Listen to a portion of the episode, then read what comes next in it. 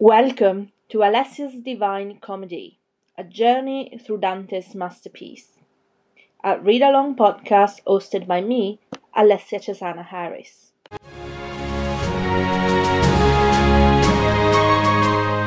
This is episode 79, Paradiso, Canto XII, the seventh day, overnight.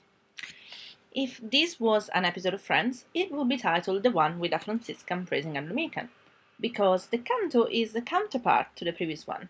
St. Bonaventure, Franciscan mystic called the Seraphic Doctor, will appear with the second cohort of the Spiriti Sapienti, and the canto's main theme is the eulogy he gives to St. Dominic but I guess I got ahead of myself again.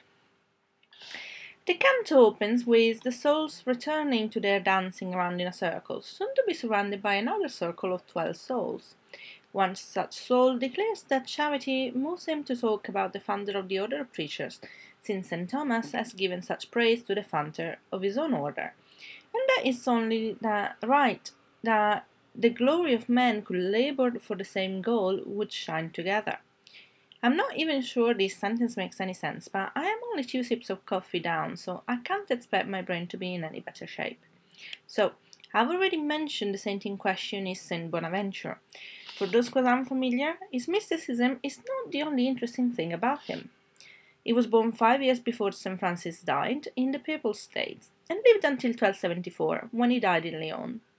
He spent a fair deal of that life in France, especially at the University of Paris, where he studies with St. Thomas Aquinas. What a class that must have been! He was a scholastic philosopher and theologian, the seventh Master General of the Order of Friars Minor, and the Cardinal Bishop of Albano near Rome. In that capacity, he went to attend the Council of Lyon, which is why he died there. He is also a doctor of the Church, and some consider him the greatest Augustinian philosopher of his age.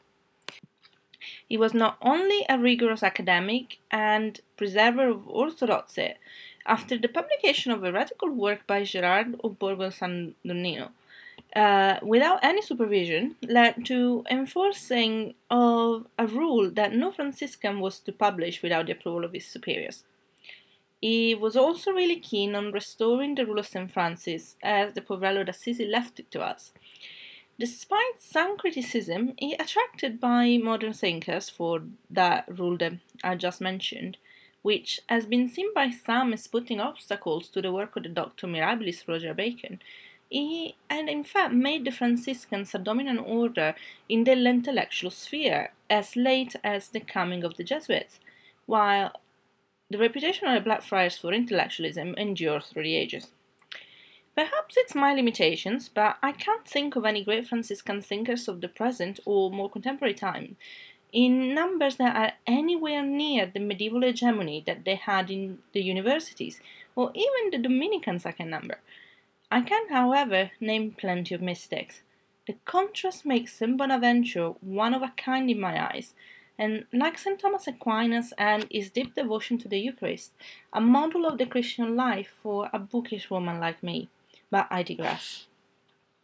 Those are keen to prove that Dante was a third order Franciscan may not like this canto very much, although it's a great Franciscan speaking.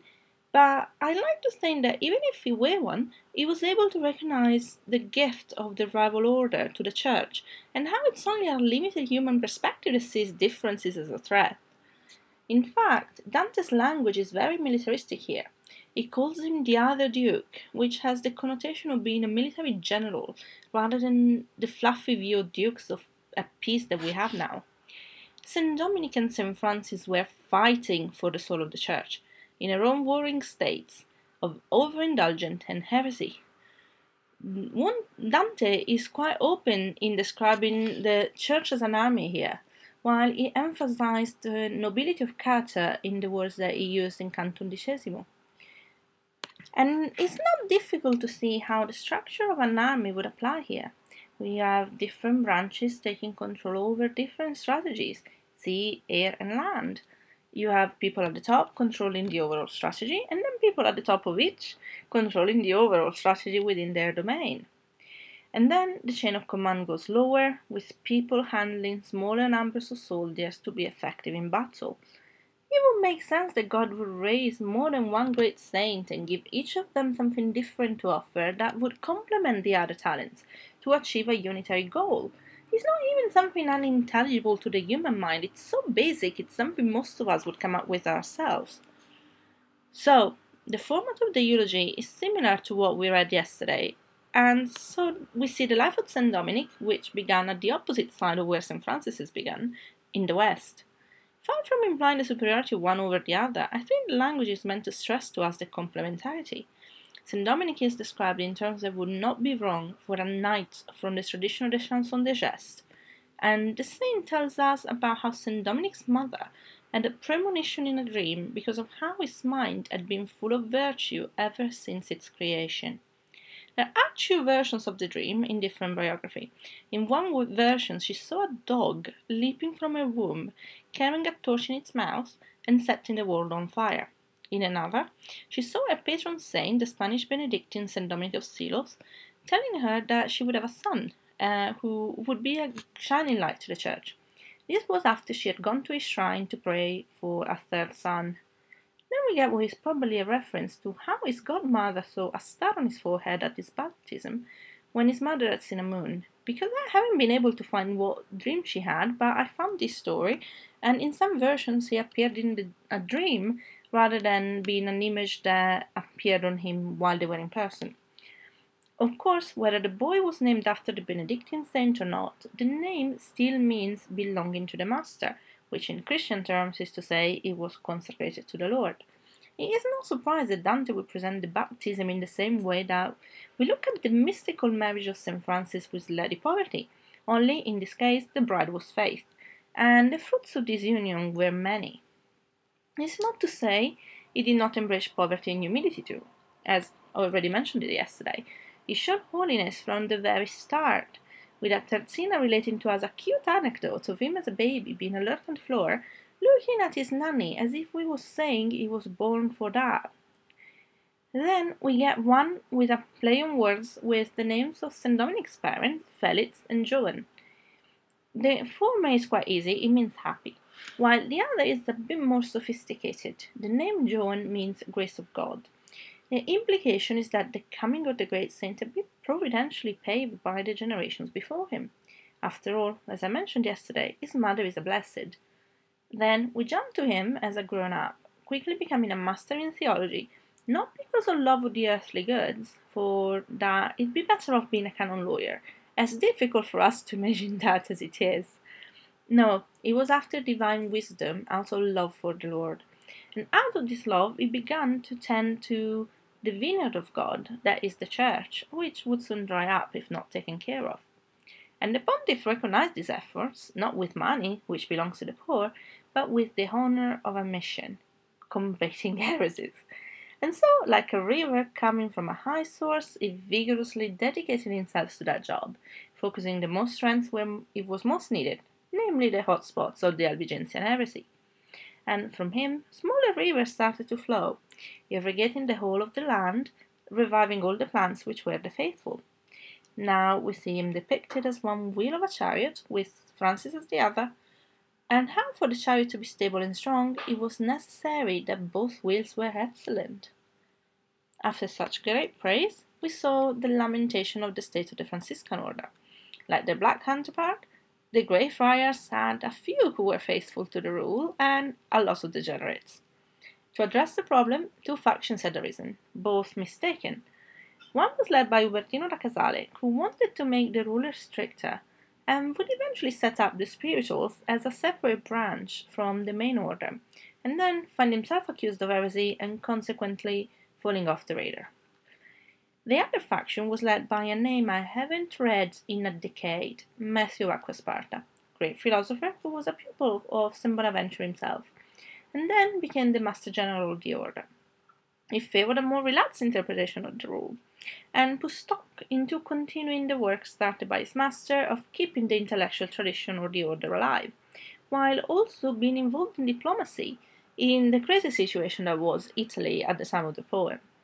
It's no surprise that Dante would find a way to bring criticism of someone who was on the good side of Boniface VIII, even when his views of the rule are not as lax as the poem makes it sound like. Then we finally get to hear who was speaking all along, and did not only introduced himself, but also the other souls with him. Two of the first few followers of St. Francis, Illuminato da Rieti and Agostino d'Assisi. Blessed used St. Victor, French cardinal and scholastic philosopher and theologian, who was known for his mystical experiences. Petrus Comestor, another French scholastic. Then we have Peter of Spain, who was Pope John the Twenty-First. He is remembered for his twelve treatises on the Summulae Logicales. He was posthumously accused of being a necromancer, an accusation that was in fact raised against every pope who was an intellectual, and his death was painted by some as God stopping him from writing heretical works. The reality is that he was orthodox, as well as a great figure with regards to the progress of logic and the medical sciences. Following him are the prophet Nathan, whose life is recorded in the second book of Samuel, the two books of Chronicles, and the first book of Kings. With him are the Ascet and later Patriarch of Constantinople and early church father St. John Chrysostom, with St. Anselm of Aosta and the grammatician Aelius Donatus, I will probably need three episodes, more or less, to do justice to Chrysostom, so I'll only say that his name means John the Golden Mouthed, in praise of his eloquence. St. Anselm of Aosta, also known as Sant'Anselmo of Canterbury in this part of the world, having been Archbishop from 1093 to 1109, or Anselm of du Bec in France for the Benedictine monastery to which he was attached. He was, of course, another theologian and philosopher. I'm not even sure why I'm saying that, given that we we're here, and that's like literally what everybody is. I could have just made it obvious someone had any other intellectual claims like Aelius Donatus, who was the man that made torturing generations of students with Latin grammar possible. He was the author of the Ars Grammatica and some other treatises which formed the basis for the entire school system from the 4th century until we decided that the liberal arts were not important anymore and we just need to teach kids how to pass a test. He also wrote a commentary on Virgil, just putting it out there because I miss him really. Then we see the final two souls, Saint Rabanus Maurus, a Frankish Benedictine monk who had been engaged in all sorts of intellectual pursuits, most notably the Encyclopedia de Rerum Naturis, which means on the things of nature. Known also as On the Universe, it was the most comprehensive work of general knowledge at the time, recording in 22 books all that was known in the ninth century. He is also the author of the hymn Veni Creator Spiritus, and I don't think the two are unrelated. He was truly a remarkable man. The second one is Gioacchino Fiore, described here as having prophetic abilities, and generally considered to have been at least one of the most important apocalyptic thinkers of his age. He founded an order, as well as inspired followers of his eschatology and historicist theories, who ended up as a millenarist heretical group called the Joachimites, as well as actually the Dulcinians that we have already met in the past. Of course, Dante could place him here because he himself escaped such condemnation, and it was all their doing in misinterpreting their works. The canto ends with St. Bonaventure telling us that St. Thomas's ardent courtesy and elegant speech inspired him to come and praise St. Dominic, as well as inspired the other souls to come along too. Given how long we are spending in each of the higher spheres, it's no surprise that we have one cantica spanning about two days. I have lost count of how many canti we've been in the sphere of the sun already. We'll see tomorrow whether we get to move along or not. And yes, I said tomorrow. I'm recording ahead of time once again after the great bronchitis, so it will be tomorrow. Until then, then.